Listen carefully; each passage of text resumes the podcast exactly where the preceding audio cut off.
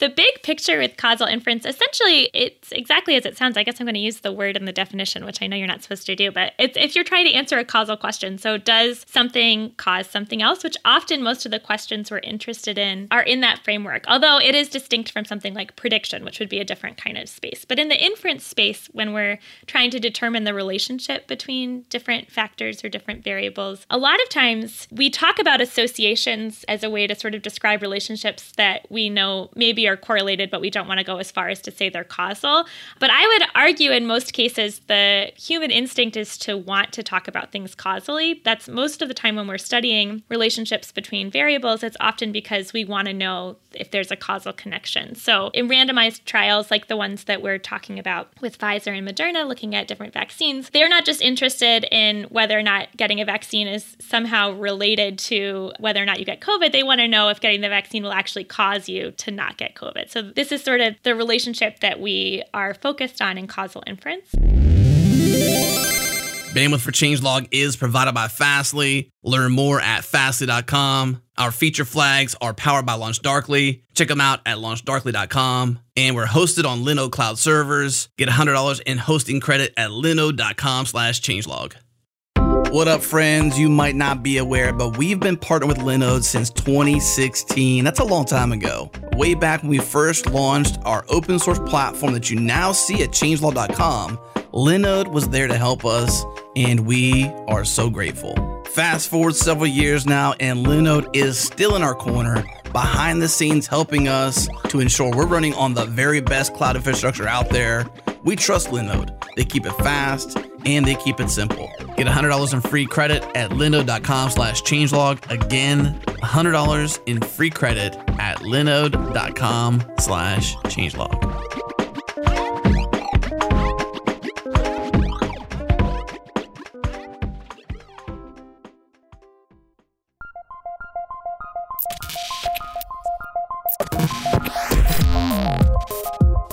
Welcome to Practical AI, a weekly podcast that makes artificial intelligence practical, productive, and accessible to everyone. This is where conversations around AI, machine learning, and data science happen. Join the community and Slack with us around various topics of the show at changelog.com slash community and follow us on Twitter. We're at Practical AI FM.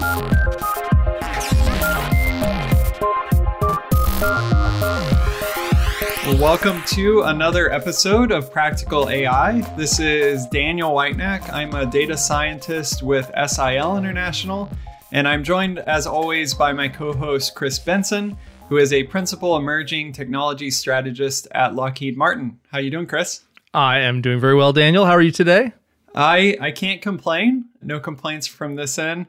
Um, I had a good restful weekend. As uh, as listeners might remember, I recently downloaded uh, the the new Tony Hawk Pro Skater for Xbox, and that's been filling my waking moments as I try to increase my combo scores to uh, ridiculous numbers. I'm um, so, so, jealous. You had a much better weekend than me. I had a weekend full of honeydew lists and stuff. I mean, I've just I was exhausted and happy to return to work on Monday yeah. morning. I've got a pretty cool wife. She uh, she played with me, so there are things on my honeydew list, but um, it was okay because we were, you know, we were spending that quality uh, Tony Hawk time together. So yeah, I have like I kept hammering my thumb and things like that. It's just oh, terrible. No. Oh, oh no. it was yeah, horrible. That's rough, man. I'm just wounded. I'm the walking wounded now, man. That's terrible. Anyway, go ahead. You keep talking. Yeah, well, I won't, you know, go into the the cause of you hitting your thumb with a with a hammer, but we are going to talk a lot about causes today and causal thinking. Today, um, we're really lucky to have with us Lucy D'Agostino McGowan, and she is an assistant professor in statistics at Wake Forest University. She's also very involved in the R conference and giving a talk at the upcoming Government and Public Sector R conference, which actually uh, Practical AI is a media sponsor of. So, um, welcome, Lucy. It's really great to have you here with us. Thanks. I'm excited to be here. Yeah, it's wonderful to collaborate with you on this. Um, we should say, too, that you are also the co-host of a podcast. I think you're the co-host. There's another host of Yes. podcast. Um, Ellie Murray and I. Yep. Yes, of uh, causal inference. So Casual, casual, casual inference. inference. I'm sorry, I'm getting mixed up with our topic for the day. Good, good call. That's right. We're- casual inference. Yes. Yes, it's a pun. We gotta. yeah, all good. I kept trying to pitch pun names for our podcast, and none of them made it through the filter. Oh. So I don't know. I don't know what the reason is for that, but I'm all for pun names. So that's, They just weren't very punny. oh, okay. Oh. yeah, I love a good pun. We have some segments that have pun names as well. It's a good a good time. Yeah. Yeah, yeah, for sure. So we will put a link to that in our show notes. Definitely, I encourage our listeners to check out the podcast and see what they have. There's some really good content. But before we jump into all of the great things that you're involved with and that you're passionate about in terms of data science and R and causal inference and casual inference, if you could just let us know a little bit about your background, how you got interested in data science and R and other things, and how you ended up where, where you're at right now and what you're working on. Yeah. So uh, my background is in biostatistics. So I have a PhD in biostatistics from Vanderbilt, and uh, so that's essentially statistics for the medical field. But while I was doing the uh, work there, I had an internship with RStudio for six months, and so as part of that, I mean, biostatistics is a pretty applied statistical field, and so there's lots of kind of programming uh, and data science like things involved with the training there. Um, but then the software component was something that really interested me kind of further than even what we were doing already. And so I pursued it more. I got heavily involved with R-Ladies uh, and did this internship under Jenny Bryan uh, at RStudio, which really kind of built up some of my coding chops and being able to actually do software development and things like that. And R-Ladies, if you could describe that. That's what I was going to ask. Uh, Yeah. Oh yeah. Yeah, so R-Ladies is basically an organization, a global organization that there's the global kind of aspect of it, but then they're also it's mostly run by local meetups uh, in different communities and the idea is to sort of increase the gender diversity in the R community. And so I had started one in Nashville and they exist kind of all over the world and they do really excellent work in trying to sort of increase that diversity. And it's been great. It's been actually really successful. There's some really fun plots that you can see as sort of the first couple. They, it started uh, in San Francisco and then it really has taken off since then in the past couple years. Yeah, it's kind of all over the place now, isn't it? It is, yeah. Yeah, that's so wonderful. Yeah. It's definitely international. So that was excellent and really formative for my interest in R. I had, I was interested in R kind of before that, but that really kind of solidified that this was a community that kind of in addition to being you know, a language that offers the type of statistical tooling that I'm going to need. It also had that community aspect where there was a lot of support for learning and for developing and things like that. And so that kind of was some of what branched me into, into this interest in sort of data science more broadly. And then I went on to do a postdoc at Johns Hopkins in Jeff Leek's lab. And so my dissertation is very causal inference related, and a big arm of what I do is still causal inference.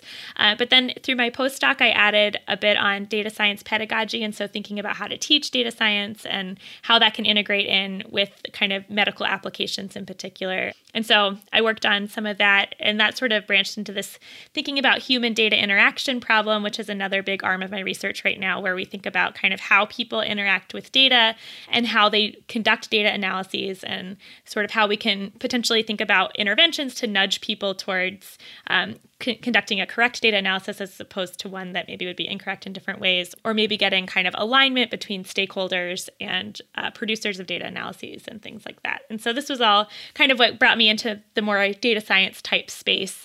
Yeah. I think that human data interaction is, yeah, it seems to me to be like the really, the tough problems that data scientists deal with kind of live at that boundary.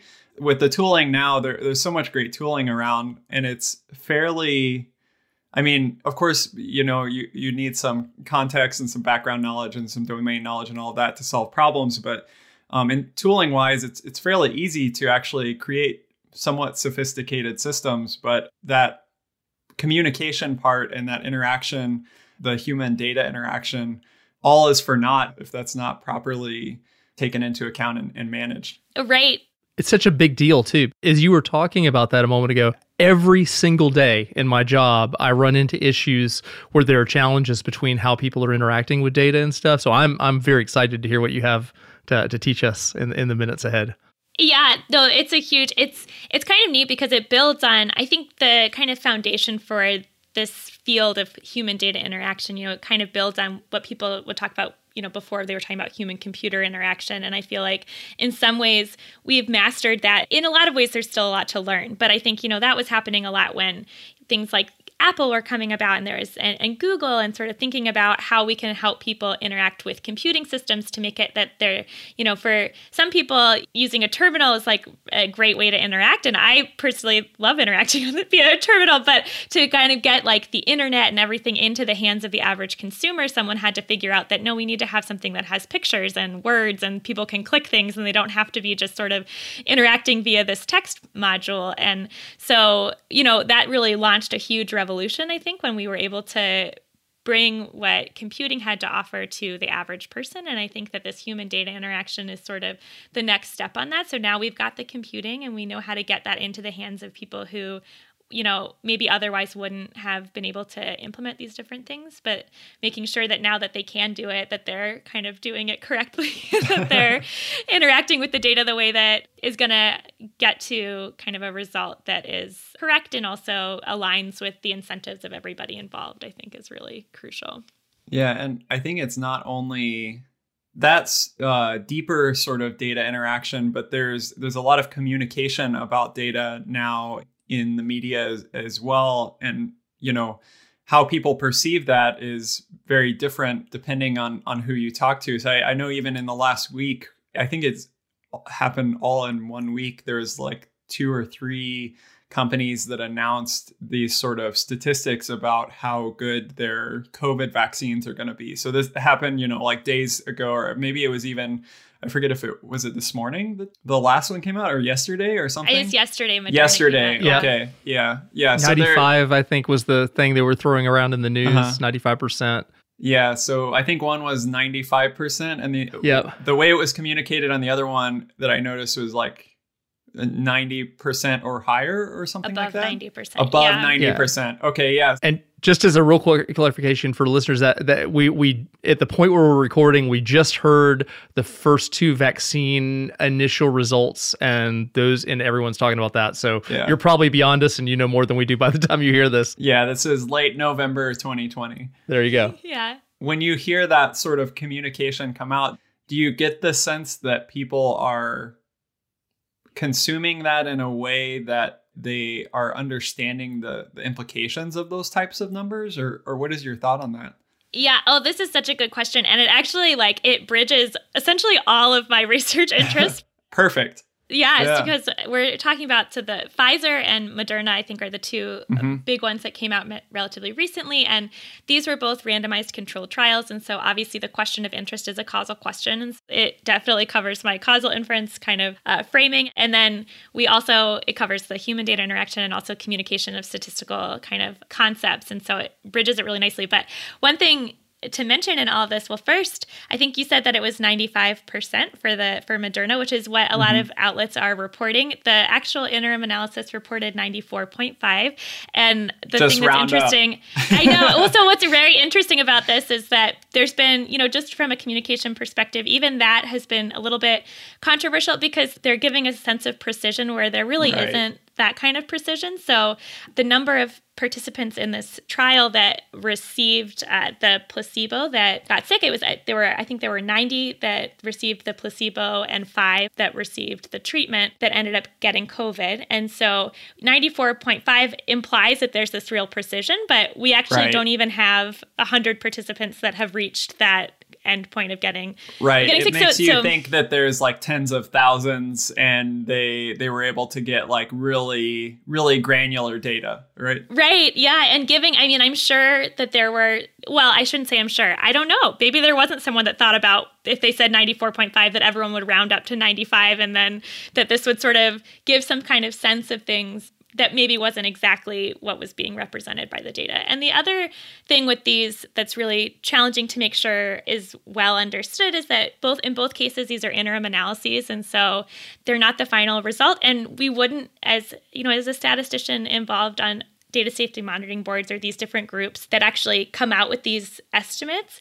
First of all, it's not common. I mean, in other circumstances, often interim analyses don't get the same kind of press that these are getting. I mean, sometimes they will get a press release uh, and they will see a little bit of a market change, but only for people who are really, really paying attention. And of course, now it's very different because the whole world is paying attention. And so, kind of how we communicate it has to be even more clear. But, you know, interim, it's not unusual to get a different result in an interim analysis as a final analysis. You know, certainly you would expect, especially in both cases, because they're closer to the kind of what their final endpoint is, then they're closer to that than they are far away. So this isn't like a first look. It's, uh, you know, they're closer to what the final re- result likely will be.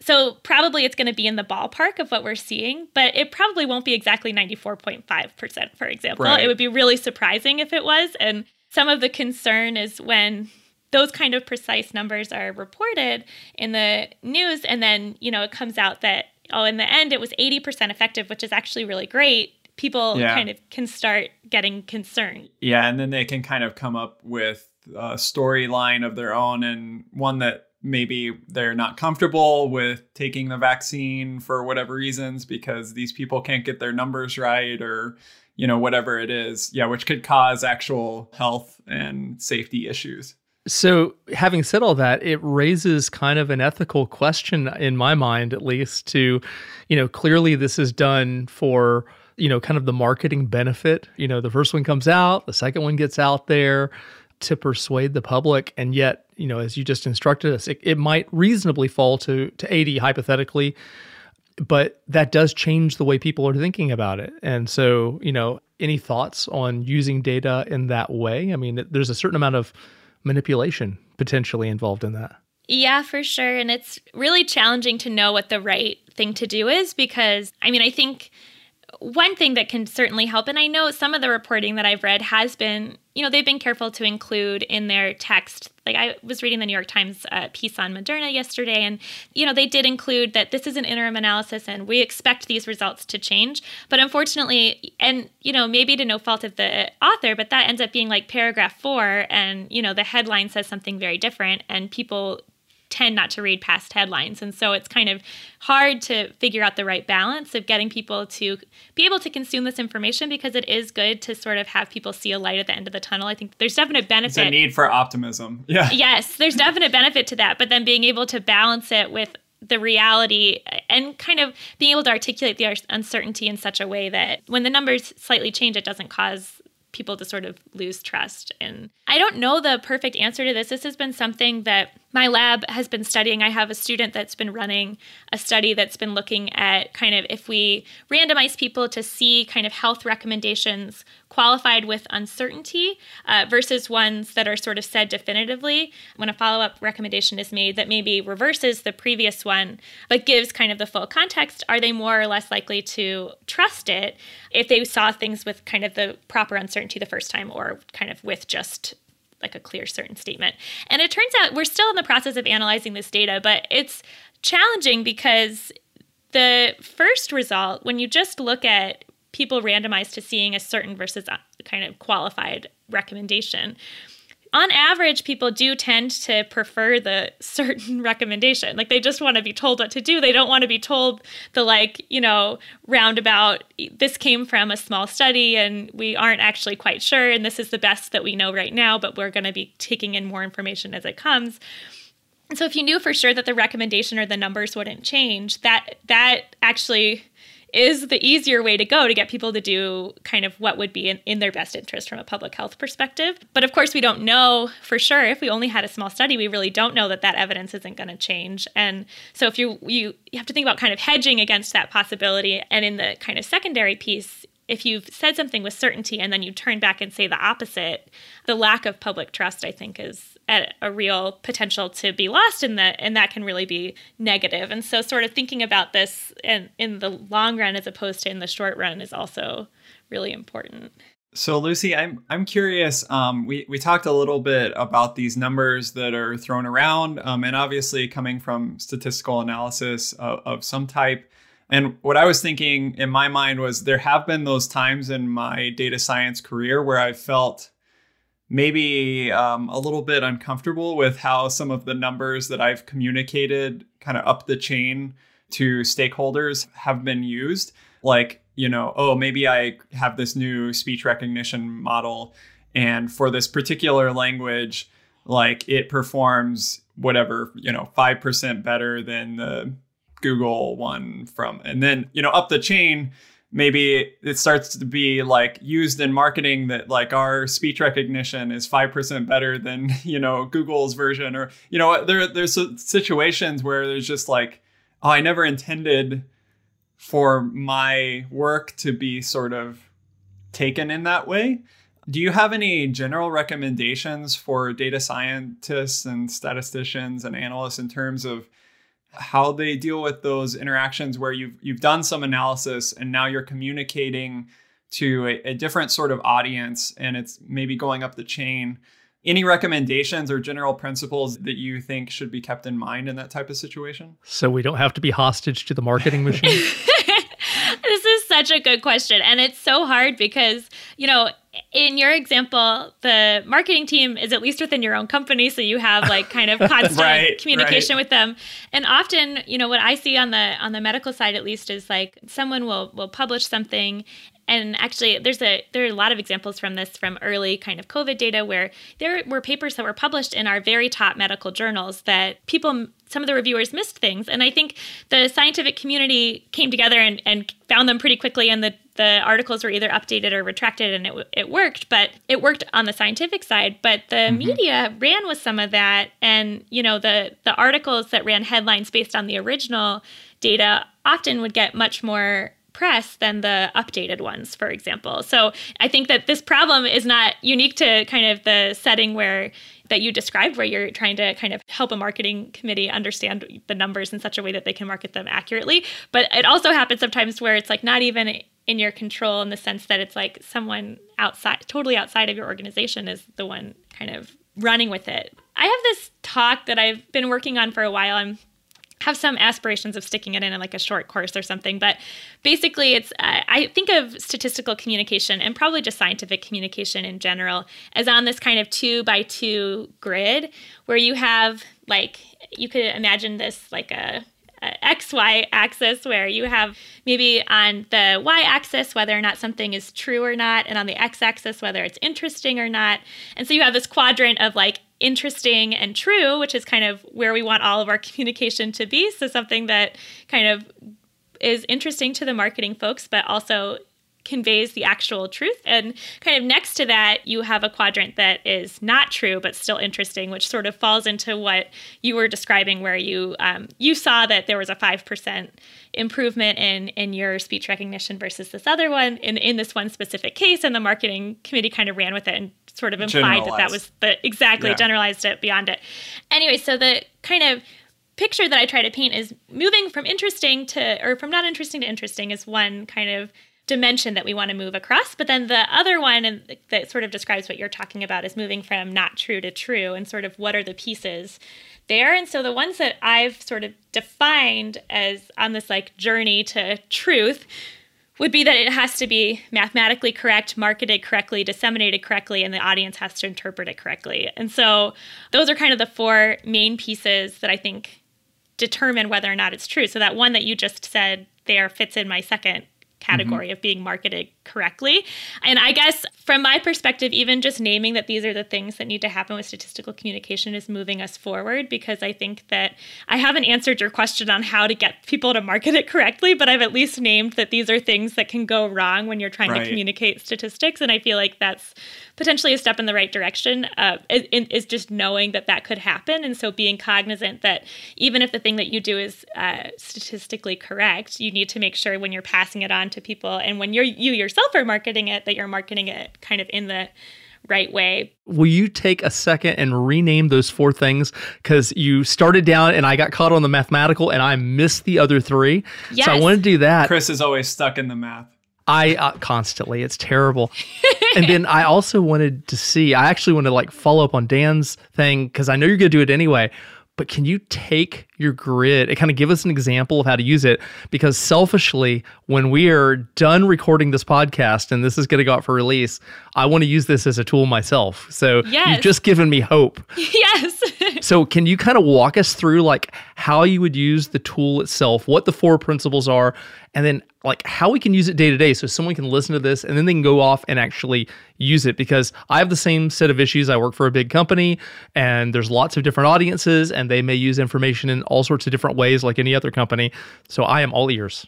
Yes. Okay. So, so the four that I had mentioned are that it's mathematically correct, uh, that it's marketed correctly, so that you have uh, kind of given the correct marketing, that it's disseminated correctly, and so that's slightly different than the marketing. Um, so you, you could sort of yourself market it correctly, but then the way that it gets kind of disseminated after you've provided that marketing could be Kind of delivery outward, you, you know, the mechanism. Okay. Yeah, exactly. And then the third part, or the fourth part rather, which I think this is one of the hardest parts, is that the audience interprets it correctly. And uh, the example that I like to give for that is that, you know, just because you've done all these other parts right, if your audience misinterprets your result, then maybe you really need to be thinking about communicating it differently, even if you've actually communicated it in a correct way. And so, somewhat relevant example for that that made some rounds. You know, it's hard to know. I, I think I'm in an insular Twitter sphere, so it's hard to know how much this made outside of Aren't my world. yes, but in my world, this made kind of a splash that back a, a while ago back in July, there was a dashboard that was going around from uh, Georgia where they plotted these figure. It was a map of the cases per 100,000 people. Yeah, I'm in Georgia. Trust me, that impacted us in a bit. That was what we were talking about. Okay, so it's not just my Twitter story. This is good to know. And Yeah. so the intention behind this map was it was looking at kind of which uh, counties relative to the others are the worst. So that's what this map was trying to do. It was one of these maps that had, you know, it highlighted basically the ones that were in the top percentile. But how audiences were using this, a lot of people were visiting this site every day and taking a screenshot of this map, and they were comparing this over time. And this particular vi- visualization is really not meant to be compared over time because the bins are going to change every time because they're percentiles, they're quantiles. And so those bins are calculated relative to all the other ones. And so they're not telling, this map doesn't tell you if things are getting worse overall in the state. It just tells you basically which counties are getting worse or better in, in by these different and when i first saw this people were a little bit outraged because they were like look they've changed the bins and so you know in the past two months it looks like we're the same but we're actually way worse even though these two plots look the same. And when i first saw this i'm like yeah but they did the people that made those maps did the right thing. That's how you make those maps. How could you possibly guess what bins to use two months in the future? You know how could you guess how many cases there might be so that you could set the colors you know, in the past, uh, based on what you might see in the future, so that you could be showing this graph over time, unless you retrospectively did it. How could anybody do that? But the fact that so many people, the way they were consuming this information was via looking at this once a day, taking a screenshot, and comparing over time, you know, that was an important piece of information. Yeah, w- would it be fair to say it wasn't being interpreted correctly because it wasn't being disseminated with enough communication of how it should be in, uh, consumed to ensure that interpretation was occurring correctly? Exactly. Yeah, and I think that the solution here as like an analyst is that either you need to very explicitly say these maps are not meant to be looked at over time and you know somewhere where it's like in the screenshot that will end up on the screen. There was also a problem with if you were viewing it on mobile or, or a desktop. If it was on a desktop, it was a little bit clearer that these weren't meant to be viewed over time. If you were viewing on mobile, there was a line that said you can look at things over time that was corresponding to a different plot that ends up not being in view on mobile. So there were other pieces communication wise that made this challenging. But what I saw from this was that either you need to make that explicit or you need to just take away this map and use a different form of trying to show this result because people are going to be doing what they're doing. I mean, people are going to consume information as they consume it. And, you know, I, I think it's outside of Georgia. I've heard from lots of people that the way that they've been consuming information from like the Johns Hopkins maps and things is that they take screenshots and, and record this over time because there's some kind of fear that we're going to lose information. And so they need to be holding it. And so this is like, it's sort of a sociological kind of study, but just looking at this is how people are consuming this information that we're putting out. And it's not necessarily how the people who are putting out the information would have consumed it themselves, but they need to recognize that if the masses are consuming it like this, we need to be adjusting because the whole point of putting out these dashboards is to make them consumable. So, Yeah. So we totally need to get you on a consulting job as a side gig In Georgia. for the Georgia Department of Public Health because we have 12 million Georgians who are Uh, we're we're and now we're doubting that. So we just need you there. We can fix Georgia. I know it's so it's a hard problem. I think it's not just Georgia. Get ready to come down here. Yeah. I'm not too far in North Carolina, so There you go. yeah.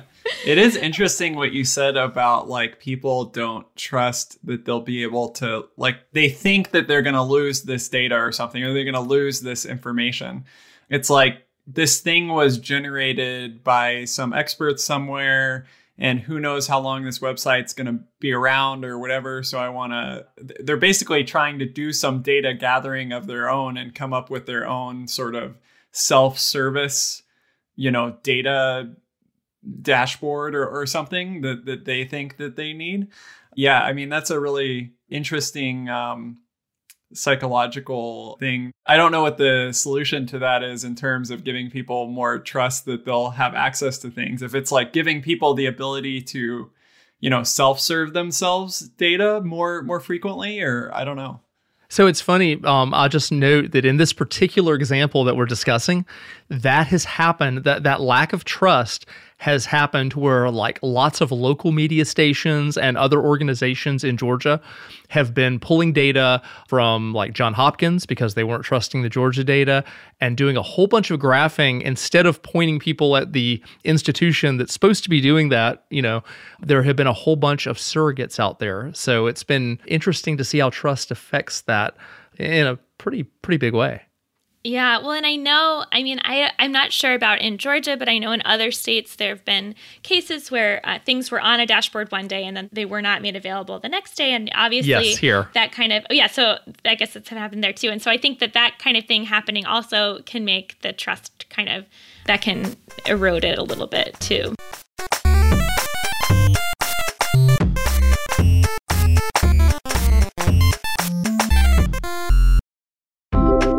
Changelog Plus Plus is the best way for you to directly support practical AI.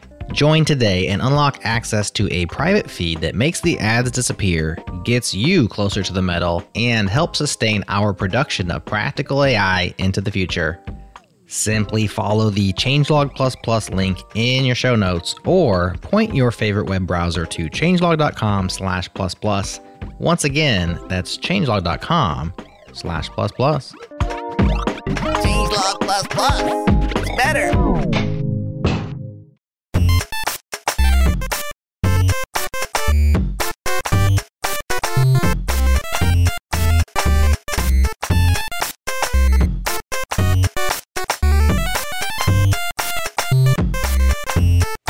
So we we started talking into these these COVID related numbers with the the vaccines, and then also talked a lot about data communication. All of that's super useful. Um, but I, I do want to get a chance to talk a little bit more about that kind of third piece that you mentioned was mixed into that original problem we talked about of the vaccine numbers, which was causal inference. And I know that at the upcoming R conference, this is the, the first R conference that's going to be focused on government and public sector, which is super exciting. Chris and I are going to moderate a panel there, which will be a lot of fun for us to join. But you're giving a workshop there on causal inference. Of course, that name has also inspired your your podcast, and um, I see that sprinkled around throughout, you know, your your web presence. So, could you just give us a little bit of context for what causal inference means, why it's different than some of the other types of inference or prediction that we might perform um, as data scientists. I'd love to hear that because I, I definitely think that we have not had that specific conversation on this podcast as of yet. Yeah, great. I love talking about causal inference. So the the big picture with causal inference, essentially, it's exactly as it sounds. I guess I'm going to use the word in the definition, which I know you're not supposed to do, but it's if you're trying to answer a causal question. So does something cause something else? Which often most of the questions we're interested in uh, are in that framework. Although it is distinct from something like prediction, which would be a different kind of space. But in the inference space, when we're trying to determine the relationship between different factors or different variables, a lot of times we talk about associations as a way to sort of describe relationships that we know maybe are correlated, but we don't want to go as far as to say they're causal. But I would argue in most cases, the kind of human instinct is to want to talk about things causally. Uh, that's most of the time when we're studying relationships between variables, it's often because we want to know if there's a causal connection. So, you know, in randomized trials like the ones that we're talking about, with Pfizer and Moderna looking at different vaccines, they're not just interested in whether or not getting a vaccine is somehow related to uh, whether or not you get COVID. They want to know if getting the vaccine will actually cause you to, to not get COVID. So, this is sort of the relationship that we are focused on in causal inference. And so, randomized trials kind of often are the what people think of as the gold standard, although there are several ways that causal estimates can get skewed or biased in a randomized trial as well. So there are ways that you can actually need to do some more sophisticated analyses to get at a causal effect even in the randomized setting. Uh, but then where my work mostly is is more in observational data where we don't have a formal randomized trial. We're just sort of observing things for example in electronic health records or um, you can think of all different types of data sets that have already been collected but you want to try to determine if there's some kind of causal effect between different elements. And so, uh, to do so, you kind of have to build this framework that involves both kind of statistical modeling, but then also a lot of assumptions. And so, a lot of times, like the way that we build these kind of causal, the, we build up this causality is being able to kind of state assumptions about our data that we're making. And, and should these assumptions be true, then we can assume that the effect that we're seeing is actually a causal effect and not just kind of an association between two things. Does that kind of answer your broad question about causal inference? Yeah, yeah, it definitely does. It's it's very useful because I do think that it is the natural human reaction when we're doing any sort of modeling to assume like if these features that are fed into our model allow us to predict, you know, whatever it is, y1, y2, whatever those things out, then then those things are somehow causing that response or those labels or, or, or whatever it is. It's a very natural reaction to think that. One of the things I'm curious about is um, so you mentioned this sort of process of defining your your assumptions, being very careful about how you do that. I'm sure there there's a number of things, but what are some of the kind of common tools that people use in causal inference that maybe are are, are there kind of gold standard tools or very common tools that people use uh, in this case? Yeah, so there's a lot of kind of underlying assumptions, and there's ways that people try to kind of help get at them. So my work uh, uses something often called propensity scores, and so what that basically means it's in the kind of observational setting where we don't have randomization to an exposure or to some treatment, and so you try to kind of construct what we call a counterfactual framework. Like all I know is that you got, for example, if I'm looking at diabetes drugs and heart disease. All I know is that you received diabetes drug X. And I don't know what would have happened if you had received diabetes drug Y, for example. Uh, but I could try to construct what I think may have happened. Uh, and so I could basically look at all of the different your baseline characteristics. I could adjust for all of those and then kind of adjust for other people who have the like same baseline characteristics you could imagine on the other drug and sort of assume that those two if you were to measure all potential characteristics, so there's nothing unmeasured that might be confounded, then you could compare those two kind of groups, or maybe those two groups on average to each other to sort of be able to build that counterfactual that we couldn't actually observe. And so in the randomized setting, because we're randomly assigning you to one or the other, the counterfactual is much easier to deal with because we assume that all of those baseline characteristics, kind of on average, are going to end up being just uh, they're going to be balanced because we end up kind of randomly assigning to one group or another. But in the observational space, you don't have that luxury. So, actually, kind of constructing something that can help you achieve that balance between the two via something like propensity score is the tool that, that I use most often. And, and that's essentially, it's just a summary score of your baseline characteristics to, and, and so you essentially are, are estimating the propensity that you would get one treatment versus the other. And then you can use that as an adjustment tool in various ways like weighting or matching to be able to get comparable groups. And then once you have comparable groups, then you can start making some more causal assumptions. But of course, the big piece here is that there's you can't have anything unmeasured, which in a randomized setting you're less worried about because we assume that things are going to kind of be balanced in the long run. In an observational setting, you have to either feel very certain you don't have anything unmeasured or do some sensitivity analyses to see kind of how bad things would be if you were missing an important variable where do most people go wrong with this? Maybe they don't uh, aren't thinking explicitly enough about it. They might be an experienced data scientist, but aren't really focused on, uh, you know, like implementing a counterfactual framework. That's not part of their thinking.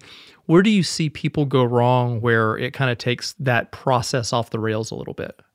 I think the first place where people kind of it, it depends because uh, people kind of of all levels of experience go wrong on this and so it's not even just beginners but i think that the folks on the beginner side it tends to be this unmeasured confounding piece and thinking about the plausibility of it I think it's really easy to do kind of a sophisticated analysis that adjusts for many things uh, and assume that you're really capturing all of the variability. And you see this a lot with uh, electronic health records. Are that's where because I do biostatistics, that's kind of the data source that I tend to be thinking about. But you know, you've got tons of information in in electronic health records, but that doesn't mean you have everything that's important, and it also doesn't mean that you're going to end up with an unbiased result. And so I think that there can sometimes be confusion between I adjusted for lots and lots and lots of things, and I have everything that's important. Like those are two kind of potentially distinct pieces of, of information. So, the example that we talk about in healthcare a lot is uh, for a long time, there were studies that looked at uh, hormone replacement therapy and heart disease, and it, people it used to be recommended that hormone replacement therapy was actually protective against heart disease, and this was based on several large observational studies that were all kind of conducted around the same time and that did adjust for several things and they were seeing kind of these consistent results. And so you could do a meta-analysis analysis across all of these studies, and they all were sort of showing that it looked like it was probably protective. And then a randomized trial came about, and it showed that it wasn't really protective, and in fact, there was a chance it could have even been harmful. Uh, and so this sort of threw a bit of a wrench into things, and more studies were done. And it turned out there's some nice uh, plots that you can sort of look at for this, but the observational studies that adjusted for socioeconomic status were showing null effects or even potentially harmful effects, and the ones that didn't were showing protective effects. And so essentially, the whole effect of, or, or the large part of the effect of this hormone replacement therapy on heart disease that was being thought to be protective was mostly driven by socioeconomic status, which just wasn't adjusted for in these original models. So while they adjusted for other things, they didn't adjust for that important variable. And it turned out that was actually a huge driver. So women who had access to kind of they, they were from kind of higher socioeconomic categories, they had access to different healthcare, and so they were less likely to get heart attacks or have have these cardiovascular events that it didn't have anything to do with the hormone replacement therapy itself. And so sort of this I think that type of example is what the first, you know, relying on previous knowledge in an area doesn't always save you from this unmeasured confounder piece and I think that people who are first new to a kind of discipline, your default might be okay, well, everybody that's fit this model before has included these variables, and this is what we do, and it looks like we're getting the same kind of effect that people see, so it must be right. And I think that's kind of not always the case. I like the term for that too, unmeasured confounder. Yes, unmeasured confounder. I know. That'd be a good podcast name if anyone else is I don't know. wanting to start it. That's what I'm going to be next Halloween. I'm going to be an unmeasured confounder for Halloween. Yeah, that would be a great Halloween. Yeah, that'd be a good one. On that uh, note, not the Halloween costume, but the confounder note. I'm curious. I, I could see myself getting into a state where I'm like, I'm I'm a little bit um, gun shy in the sense of like oh, I'm like in this situation. I'm trying to do some causal inference, but I'm like, how do I know when I've, you know, I could see myself always thinking there's going to be another confounder out there. How do I know when I'm ready to pull the trigger and like actually give some results to someone? Um, there's so many different you know, things at play in here in this situation. And I'm just, you know, I think I've accounted for everything, but I don't know if I've accounted for everything. How do I know when I've accounted for everything, or at least enough things to where I can have some confidence? Do you have any uh, thoughts there? Yeah, it's a great question. And unfortunately, there's not like a test or something for have you Right. accounted for all the things. You know, unmeasured confounding is, is one that's specifically onerous because there's not a way to know for sure. Um, one of my dissertation papers was on building tipping point sensitivity analyses for unmeasured confounding. And so the idea is that you can do your analysis and you do the best you can. You state the assumptions that you're making. And then at the end, you can do one of these tipping point analyses that we basically show mathematically it's a pretty simple formulation. There's an r package called tipr that can do it for you. But essentially what it will do is it'll take your your effect that you're uh, assuming to be causal and it'll tell you the size of an unmeasured confounder that would be needed to tip that analysis. And so i think that that's kind of the best case scenario for what you can do. If you've done all that you can to account for what you have, then you can just explicitly state that, you know, we think that this effect, we feel like we've done what we can. These are the assumptions that we've made. If there were an unmeasured confounder out there like this that, you know, was related to the exposure and outcome in this manner, it would make our result no longer significant. It would make it, it would nullify our result or make it inconclusive. And so I think that's kind of the best that people can do. And I think just doing that would really move the field forward in a lot of ways. You know, one thing that that can do is once that's been stated explicitly kind of in a paper or write up or whatever it is that you're doing about this causal estimate that you're working on then content matter experts that come in you know from all different areas can see that and some may say hey that actually is plausible because i actually have seen that this particular variable that you didn't account for can have that kind of a impact on on your exposure or have that impact on your outcome that that really would tip your analysis and so sort of sh- doing that work for them where they can see what the what a confounder like that would need to look like uh, and then they could sort of map that back to their own content expertise i think is what um, can help with this and uh, so that's my best recommendation on that front It's very helpful. That's Yes. pretty good. Excellent. Uh, so I guess as we wind up, what are things that you're excited about? You know, it could be an R, it could be about causal inference, it could be trends that you're seeing. What are the things that you're looking forward to doing over the next couple of years versus the stuff that you have been working on? Let's see i'm excited about so many things No, no, that's fine. Let, let's hear it. Go for it. Well, so I think uh, on the causal side, I'm excited that this has been getting a lot of attention recently. I think that we had uh, Roger Peng, he hosts a podcast called Not So Standard Deviations with Hilary Parker. He also hosts one called The Effort Report with Elizabeth Matsui. And I had him on our podcast a little bit ago to kind of talking about his thoughts on causal inference. And he talked about how he sort of, he, at one point, he had implied that maybe it's a fad, but essentially that like people are interested in this. And I think that it's true. I think that it's something that people are gaining more and more interest in, uh, in terms of understanding the methods as opposed to just trying to make causal claims. I think people, like as we've discussed, human instinct is to want to make causal claims. And so that's something that people have always been interested in. But the interest in sort of incorporating the more rigorous methods has been going up. So I'm really excited for that to continue. I think in that space, I think we're starting to see uh, better and better kind of introductory level information on how to conduct causal type analyses. And I think the gap still is sort of in that intermediate spot. I think that we have lots of people who are very competent on the heavy, heavy methods and lots of people who are working on the introductory. And I think we've got this nice mi- middle spot that has a lot to be left to be contributed. So I'm excited about that because I think that there's potential there. And then kind of going back to the science communication piece that we were talking about before, I'm also excited. I think that a lot of the scientific process has been brought to the forefront and with just the pandemic response and sort of thinking about how this was done and how it was communicated. And so I think that we have a lot of data and information now on kind of how people have tried to communicate things and where that has potentially failed or maybe where it succeeded.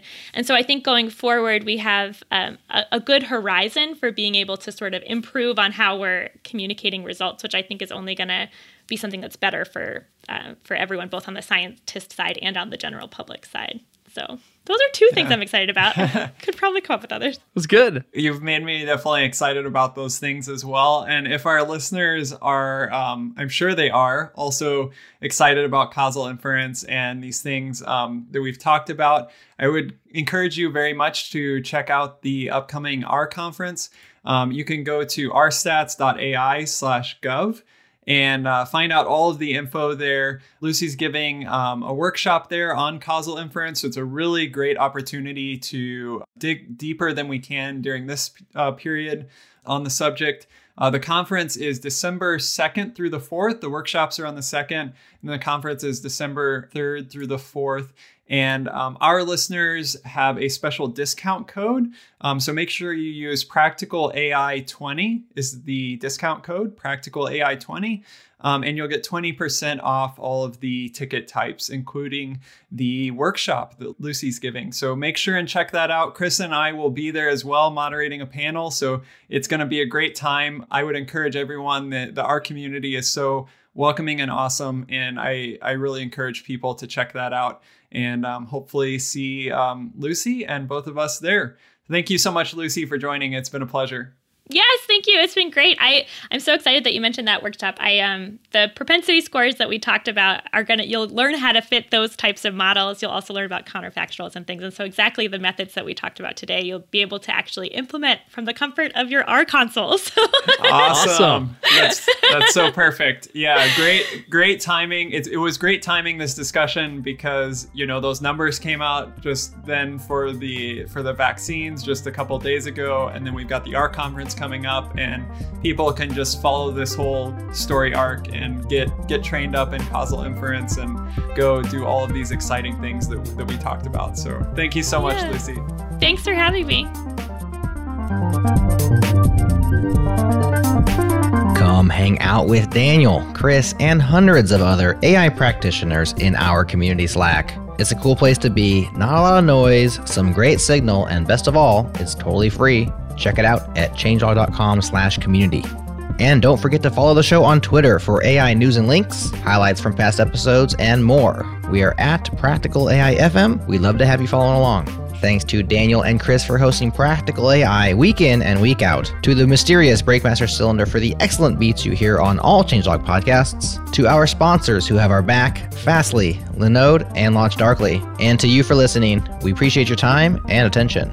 That's all for now. On the next episode, the guys chat with the team at Unsplash all about their huge open data release. So stay tuned for that one next week.